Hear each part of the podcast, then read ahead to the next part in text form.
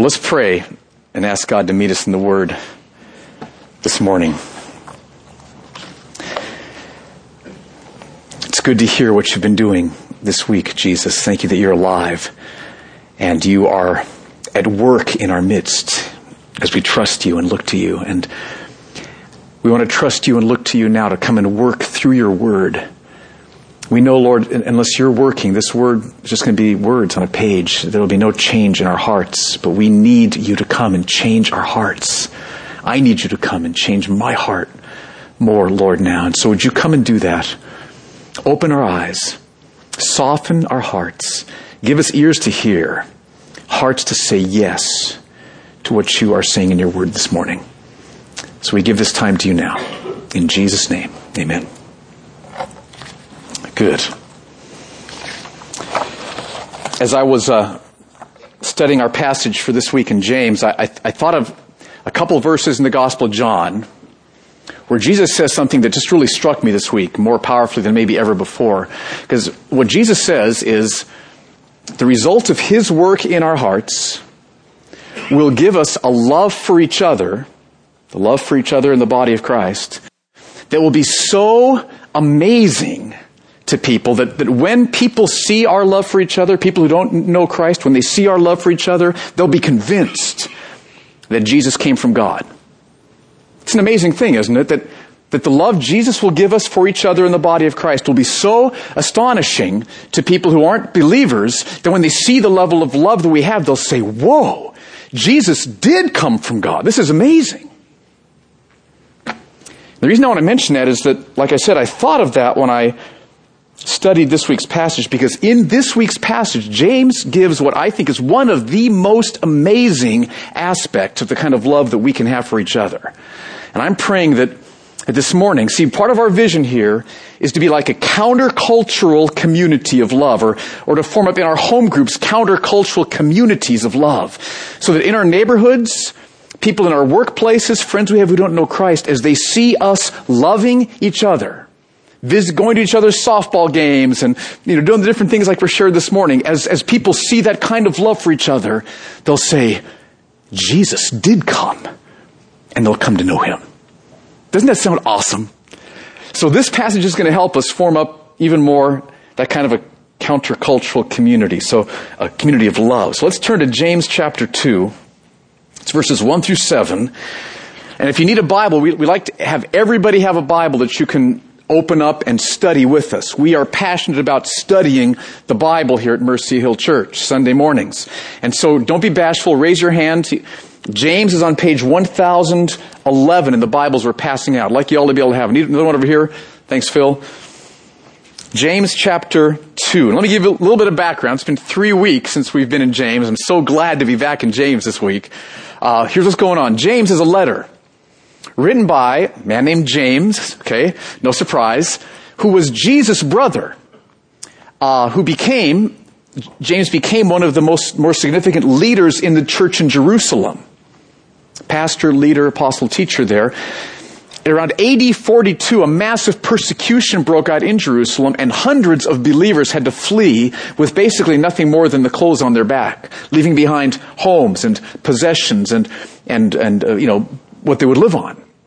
And so they fled north, northern Palestine, Syria area, basically as homeless refugees. And James writes this letter to them to encourage them, keep trusting Jesus.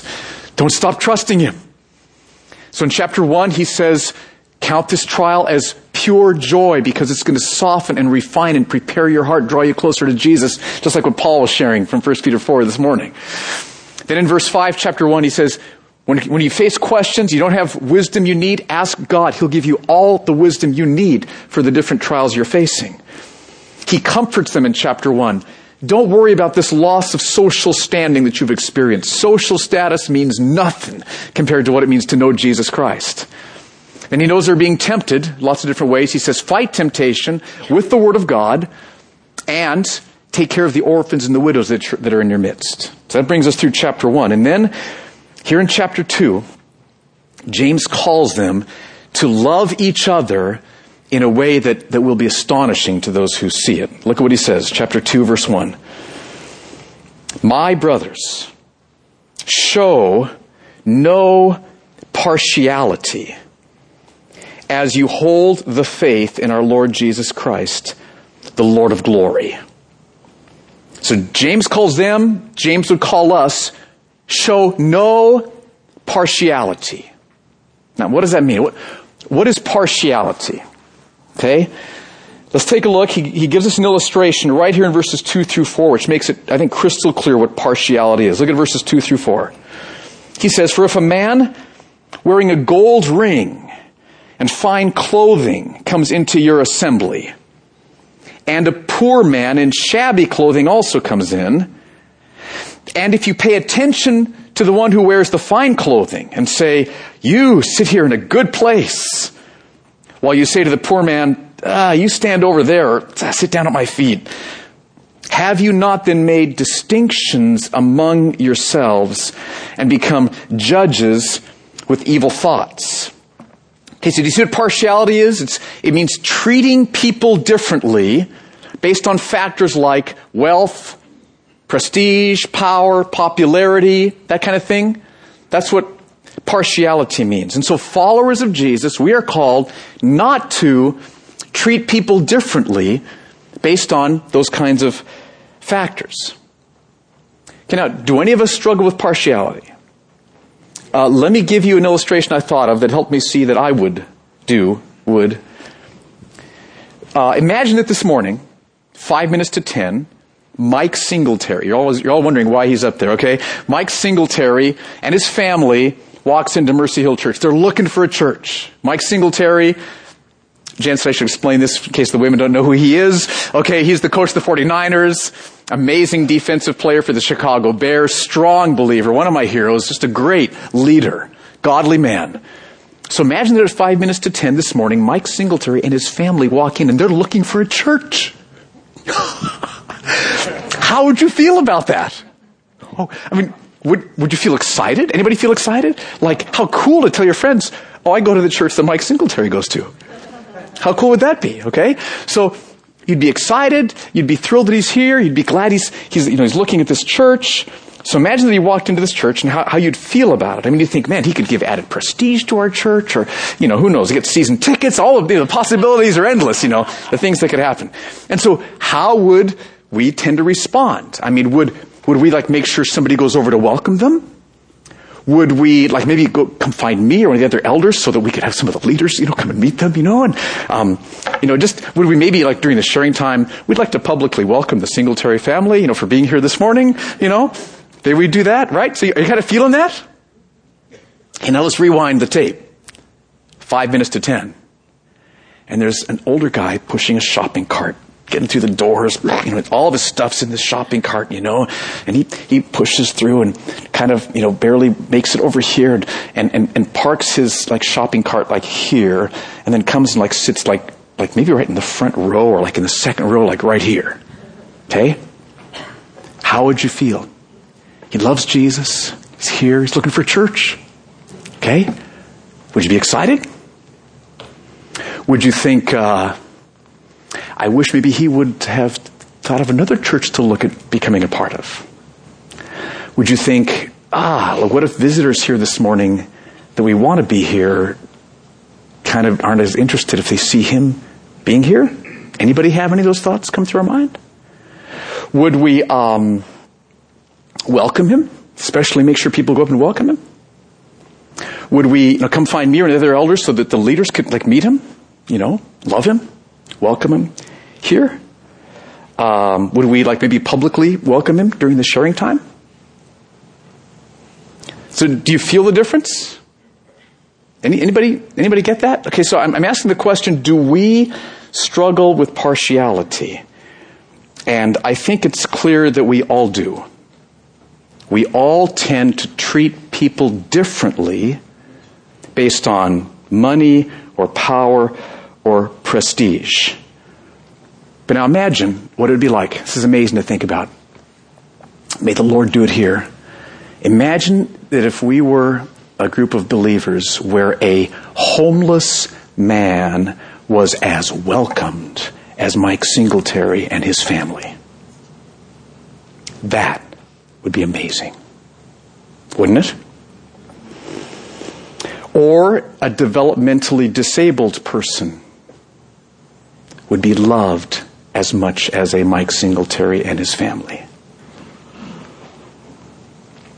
Or a, a very old person, or a five year old child, loved, welcomed, rejoiced in, honored as much as a, a Mike Singletary and his family. Now that's the kind of love that Jesus enables his people to have.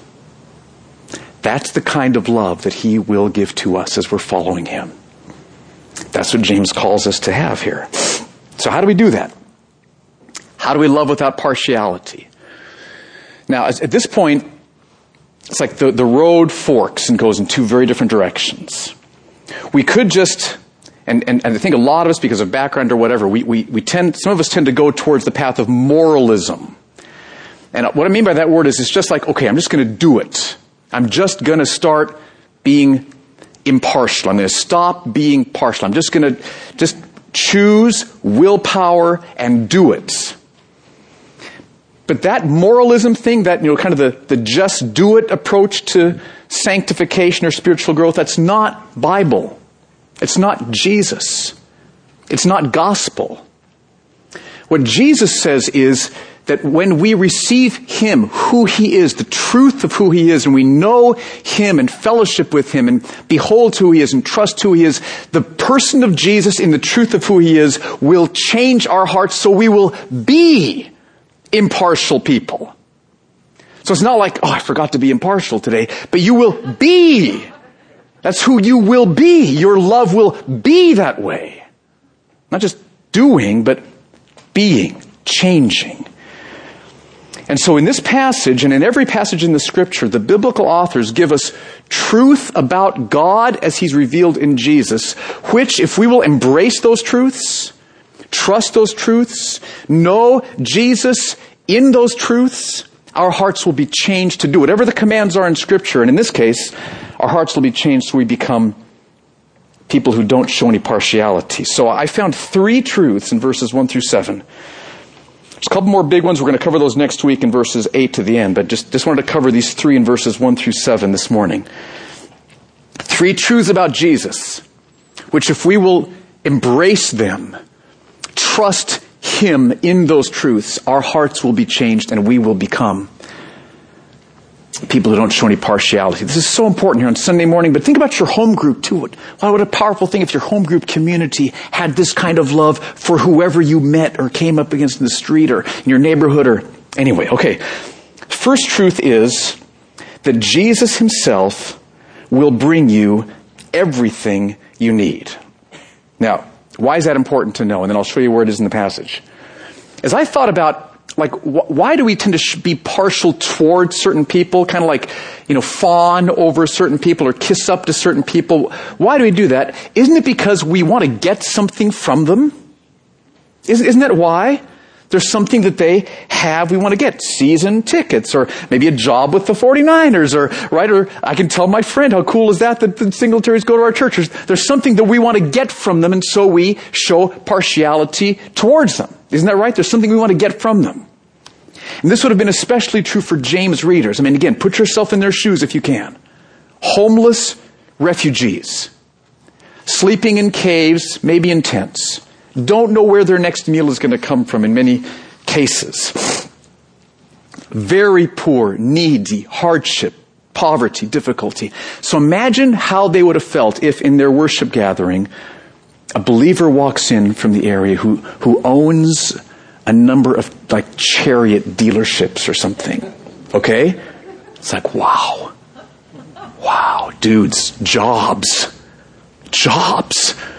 I mean, he could like donate to our benevolence fund and we could help each other out, you know, more effectively here. I mean, he, he's got connections here. He could protect us politically. He can introduce us to important people. Welcome. Welcome, right? Can you feel that? One of the reasons we show partiality towards people is because we want to get something from them. But James would say to his readers and to us, you don't need to do that. And the reason is because of verse 1. Look at what he says. My brothers, show no partiality as you hold the faith in our Lord Jesus Christ, the Lord of glory. So there's a connection here, notice in James' mind, between not showing partiality and trusting Jesus Christ. There's a connection here. The reason we don't need to show partiality is because we're trusting Jesus Christ, the Lord of glory, because we're trusting that Jesus Christ has promised all through His Word, He will give us, He, Jesus, will give us whatever we need. But when we're fawning over someone or kissing up to someone or showing partiality towards someone, at that moment, we've lost sight of the fact that Jesus Christ, in His power and His love and His mercy, has promised to give us whatever we need. Now, I try to illustrate it like this. Let's say that over here, think about somebody who you tend to be partial towards. If you can think of that, or maybe just imagine like a Mike Singletary or whatever. And the reason you tend to be partial towards them is because what they can do for you. So think about this person over here and then compare over here. Let's picture Jesus Christ. So just think about Jesus. Because when we're partial towards people, we have forgotten Jesus. We're just focusing on that person. So let's bring Jesus into the picture. Okay, now Jesus is alive right now. He came to earth 2,000 years ago, fully man.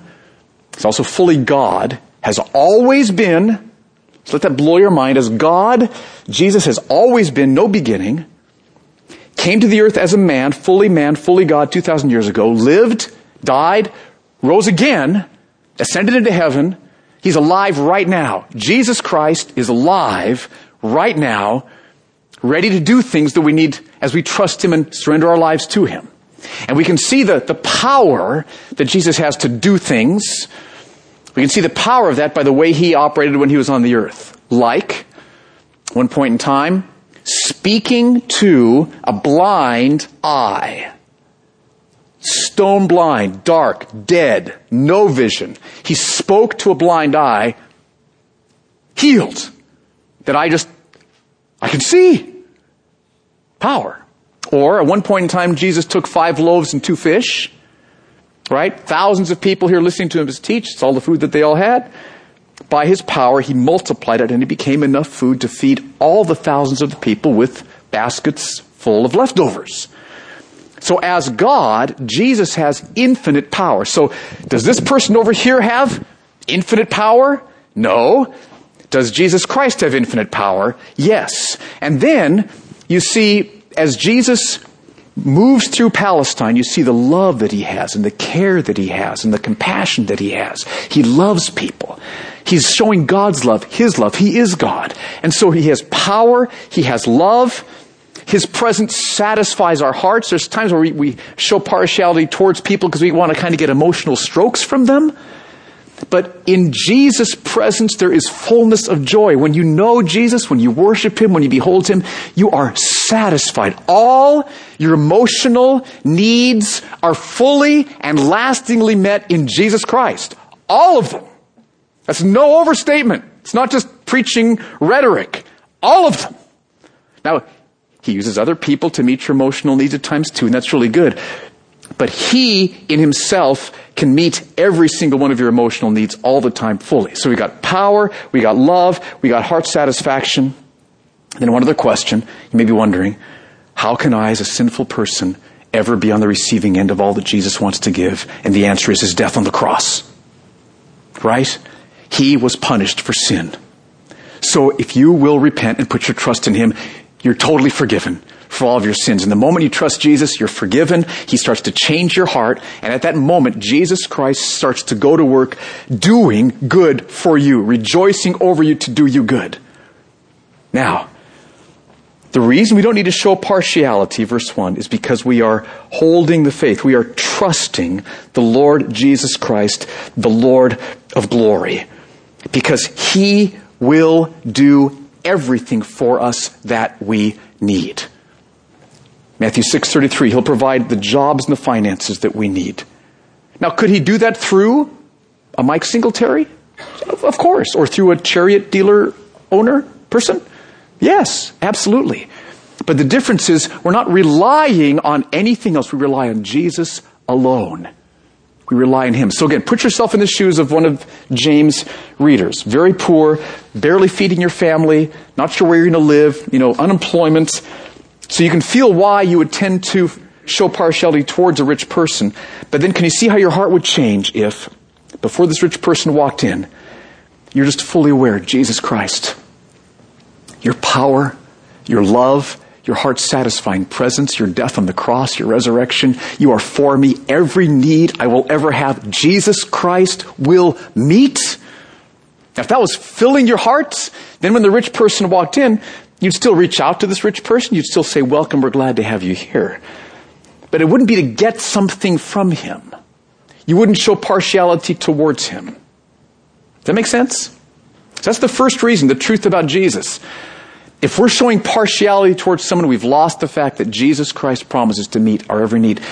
Do, do you have in your mind, you, we've all got needs this morning right? You, have all got them. You're, there's things you're worried about and concerned about. I need wisdom. I need a job. I need finances. I need, you know, just all the different things we're aware of that we need, right? We're all needy people, and if you're not, give it a couple more minutes. You'll think of a couple you have. Okay. Is central in your thinking that if you're trusting Jesus, then Jesus Christ, the God of the universe, well, Philippians 4:19, my God shall supply all your needs according to his riches and glory in Christ Jesus. Philippians 4:19, right there in black and white.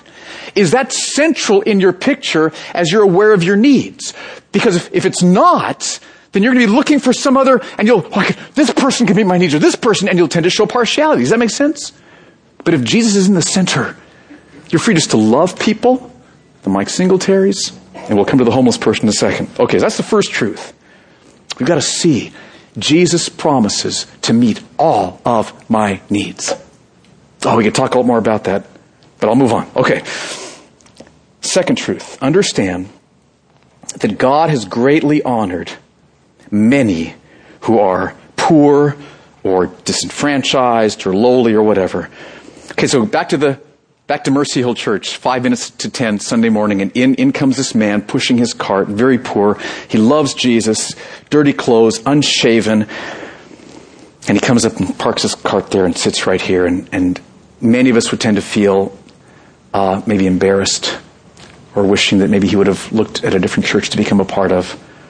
Um, hope visitors would be turned off and leave because he's here. Now, here's what James would say If that's in your heart, there's a huge truth that you are just like blind to at that moment. There's something massive that's true about this homeless man that you're not seeing. What you're missing is look, look at verses 5 through 6a. He says, Listen, my beloved brothers, has not God chosen those who are poor in the world to be rich in faith and heirs of the kingdom, which he has promised to those who love him. But you have dishonored the poor man. Can you think of any people in Bible times who were poor, who God chose to save? Jan was mentioning to me like Mary and Joseph. Okay? Remember? Too poor to bring the, a, a, lamb for the offering. They had to just bring, you know, the, the, the cheap offering was the bird. So they brought the bird one because they were too poor to afford the, you know, they, right? They were, and all through the Bible, we see that God has chosen poor people. And He has saved poor people. Lowly people. Needy people.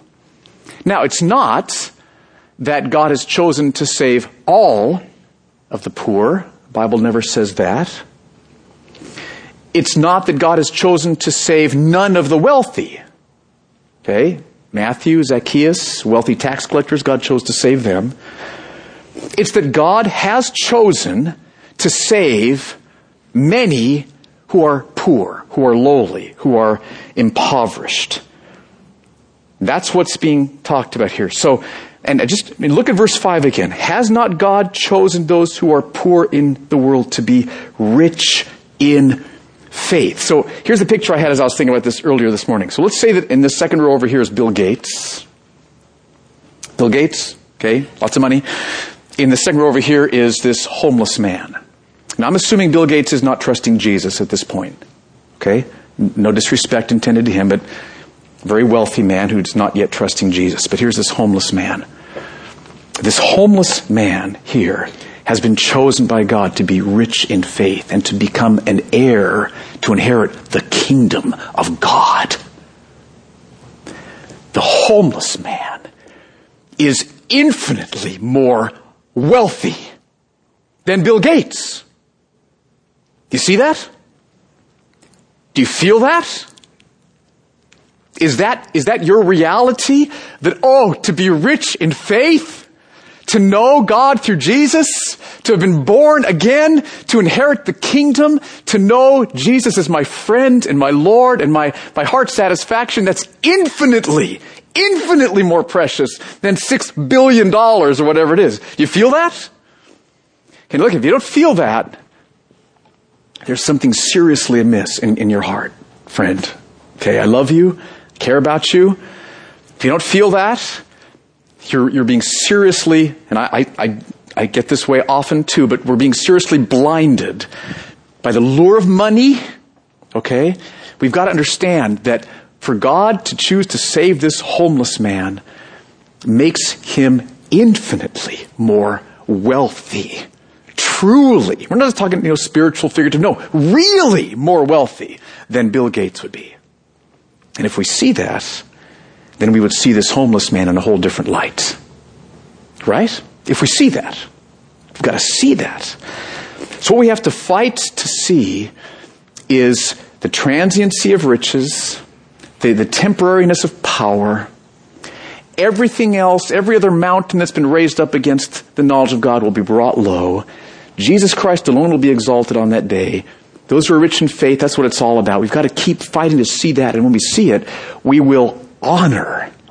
We will honor those who in our culture would be viewed as lowly or not significant. You feel that?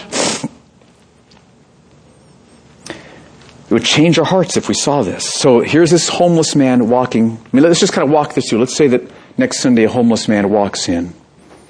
Um, if we would stop and think about this man was loved by Jesus so much that Jesus took this man's sin, this homeless man's sin, and welcomed that man's sin upon himself, and Jesus was punished in the place of that homeless man. And Jesus' perfect righteousness was given to this homeless man as a gift. So this, this homeless man is completely forgiven for all of his sins. He's clothed with Jesus' perfect righteousness. He's been adopted into God's family. Creator, God is his father. God loves him with an everlasting love. Forever, this homeless man's going to be in the very presence of God. Now, if you, if you thought those thoughts to yourself, listen, wouldn't you respond to him differently? Wouldn't you? Hello? I mean, we've got to see it that way though. Or let's, let's take another example.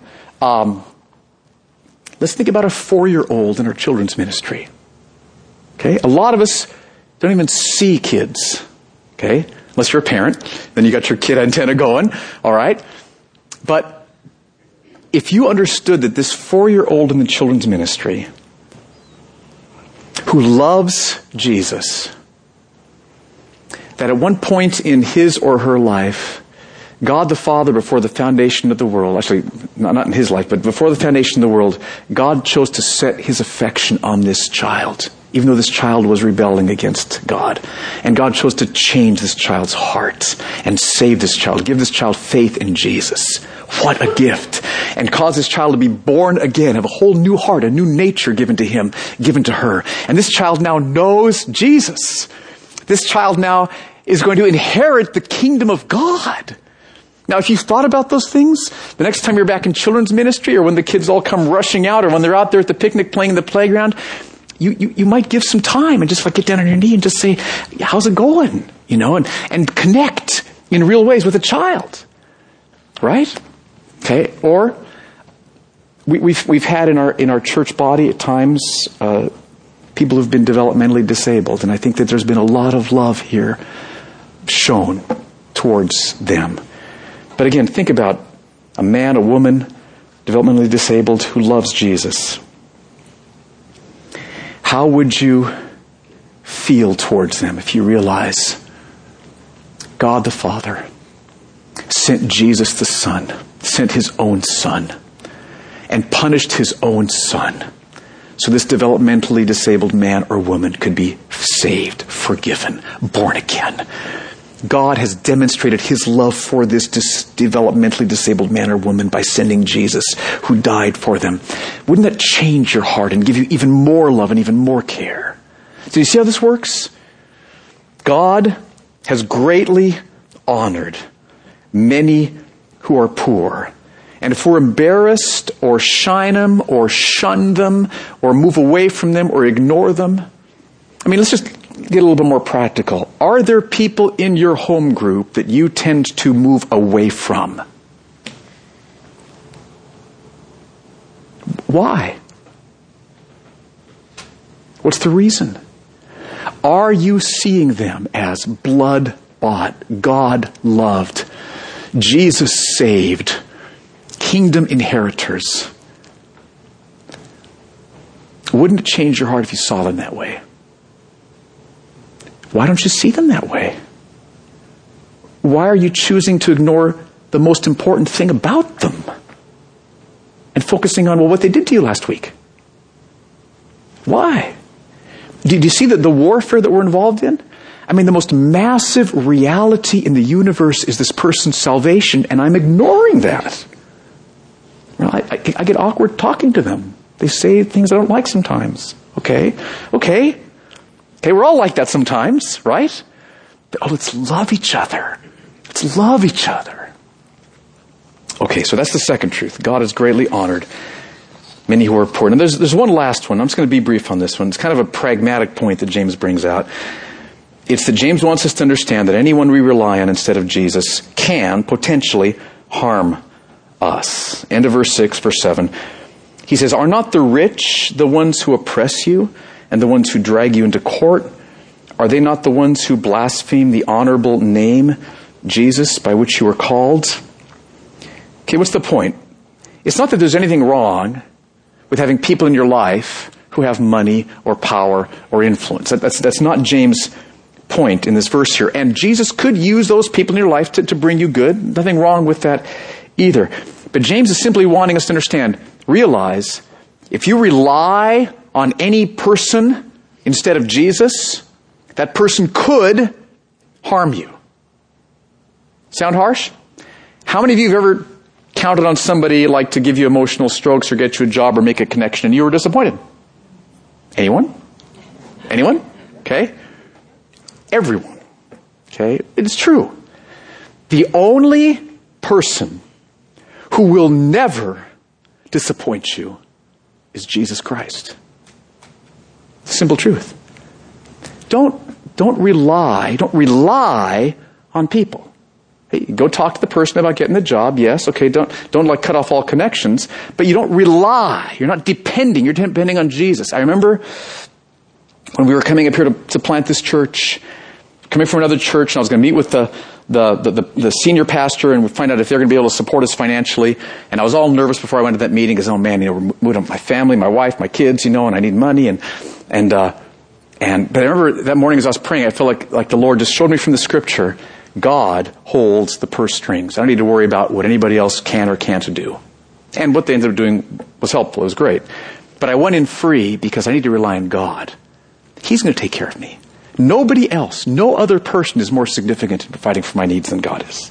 That's all through the scriptures. Okay. One last question. Then I want to get some, get some feedback from you and get some questions. Is it really possible to live this way? I mean, really? Is this, is this really possible to have our hearts be this changed? I mean, to be part of a community of people, a home group where a homeless person would be loved and welcomed as heartily and as genuinely as a Mike Singletary or a 90 year old in a wheelchair would be loved and welcomed and rejoiced in as much as a Mike Singletary or whatever. Is it possible? It is possible.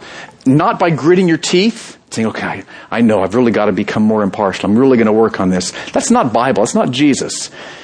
It's possible by embracing these truths about Jesus. Say, Jesus, you will provide for everything that I need.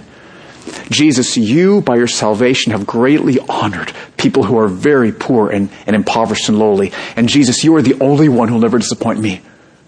If you'll see those truths, embrace Jesus in those truths, abide in those truths, feed on those truths, you'll be an impartial person. You'll be changed. We'll all be changed. It is possible. Let me prove it to you by reading you a letter. Part of a letter. Um, a guy named Aristides wrote this letter in 133 AD. It's a Christian man, wrote it to the Roman emperor, wanted to persuade the Roman emperor to become a follower of Jesus. And to persuade the emperor, he described the lifestyle of followers of Jesus in 133 AD. Okay, public knowledge. This is, everybody knows, this is what Christians are like. He's just saying, this is what Christians are like. Nobody else lives this way. And listen to what he wrote. Two paragraphs. The Christians, O King, have the commandments of the Lord Jesus Christ engraved on their hearts. Hearts changed. And they keep them, looking for the resurrection of the dead and the life of the world to come. They don't despise the widow and don't grieve the orphan. The one who has gives generously to the one who does not have. If they see a stranger, they bring him under their roof and rejoice over him as if it were their own brother. Feel that? And if there is a man among them who is poor and needy, and they don't have extra money, they fast two or three days so they can supply him with what he needs. It's possible. When Jesus' commandments, the truth of Jesus is written in our hearts, when we're living with Jesus, abiding in Jesus, knowing Jesus, trusting Jesus. It's very possible. And then when people will see that level of love, they'll say, Jesus did come from God, didn't he? Okay, what, what questions does this raise in your mind? What, uh, am I getting the passage right? Um, can you think of any yeah buts? You know, yeah, but yeah, I think in the context here, James is talking about a believer walking into your assembly, but it's absolutely the same message. We see that in many other passages, right? Because this person could be loved by God in that way and saved by God in that way, created in the image of God. Absolutely. We shouldn't treat anyone differently based on factors like money or power or health or age. Yeah, and so what's the, what's the difference there? And that's a really good question. I should think about that more. Maybe somebody else can um, I don't think it's a difference of love or care. It's a matter of responsibility. Like if I let my uh, child starve because I was feeding people who lived 10 miles away, that would be wrong of me uh, because of my realm of responsibility. That's all that's going on there in Galatians 6, I think. But even, let's, let's assume not. Let's, let's assume that Osama bin Laden walks in and he's not saved yet. Um, I, I, think I think there would be two things, and maybe some of you can help help answer this better than, than I'm going to here, but I'll, I'll give my shot. Um, we should love him, and we are glad he's here, and embrace him, and respect him, and speak the gospel to him, and um, and call the police.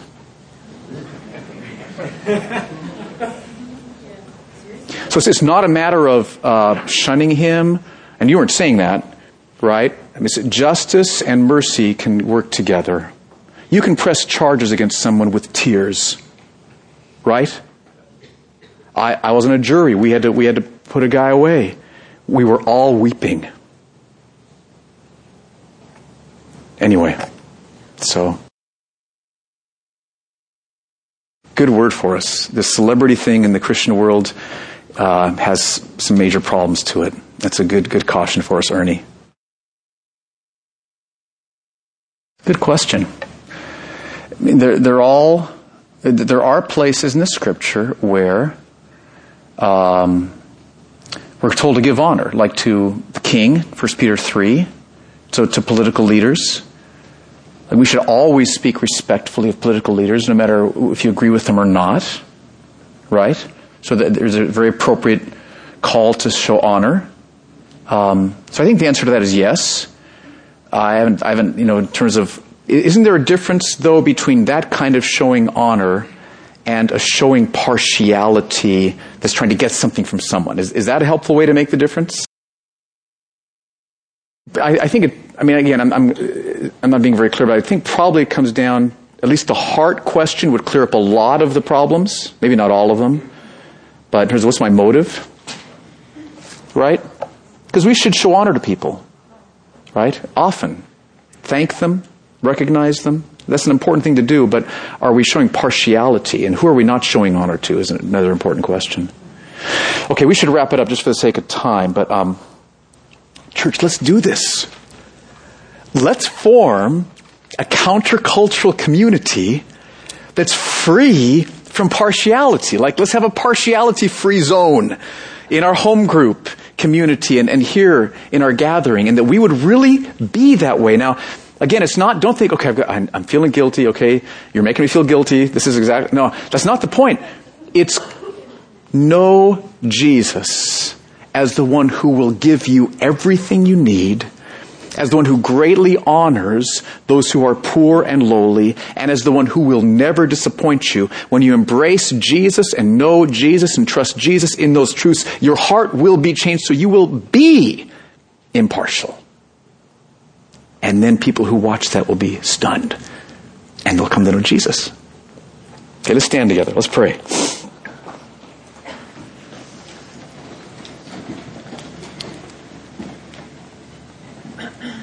It's amazing to read your word, Jesus, and commands like this, which don't feel like, like it would be easy to do. We all struggle in different ways with impartial or with being partial, showing partiality. And Lord, I pray that you would help us all focus on you, Jesus, and that this week we would know you more deeply as the one who promises to meet all of our needs. That we would love you as the one who shows great honor to the poorest and the lowliest. And that we would rejoice in you as the one who will never disappoint us as we rely on you. And that those truths, we would, we would find our hearts changing. We would find ourselves being impartial, not showing partiality. We'd find ourselves loving, embracing, welcoming everyone.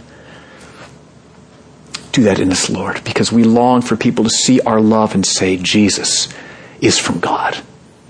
So help us with that, I pray. In Jesus' name, amen.